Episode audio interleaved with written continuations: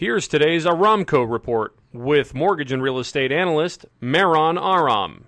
A massive sell off in the stock market pushed the Dow down by more than a thousand points on Monday, leading to a huge rally in bonds. The 10 year Treasury note yield fell to just above the all time low of 1.364 in July. This in reaction to rising fears of the worldwide spread of the coronavirus. Mortgage rates fell by one eighth of a percent, with conforming no point 30 year fixed rates averaging 3 and 3 eighths, and 15 year rates closer to 3%. Now, for something completely different, did you know that up until 1937, it was illegal for men to go topless on beaches in most U.S. cities. For example, if caught topless on a New York municipal beach, men were fined $1 or the equivalent to slightly less than $20 today. For more information on home loans or real estate, visit our website at aramco.biz or call me at 877 700 0942.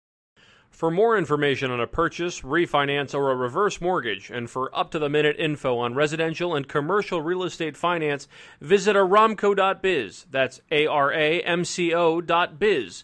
Or call 877 700 0942. If you have a question, comment, or a fun fact to share for our next Now for Something Completely Different segment, message us on any of our social media accounts at the Aramco Group.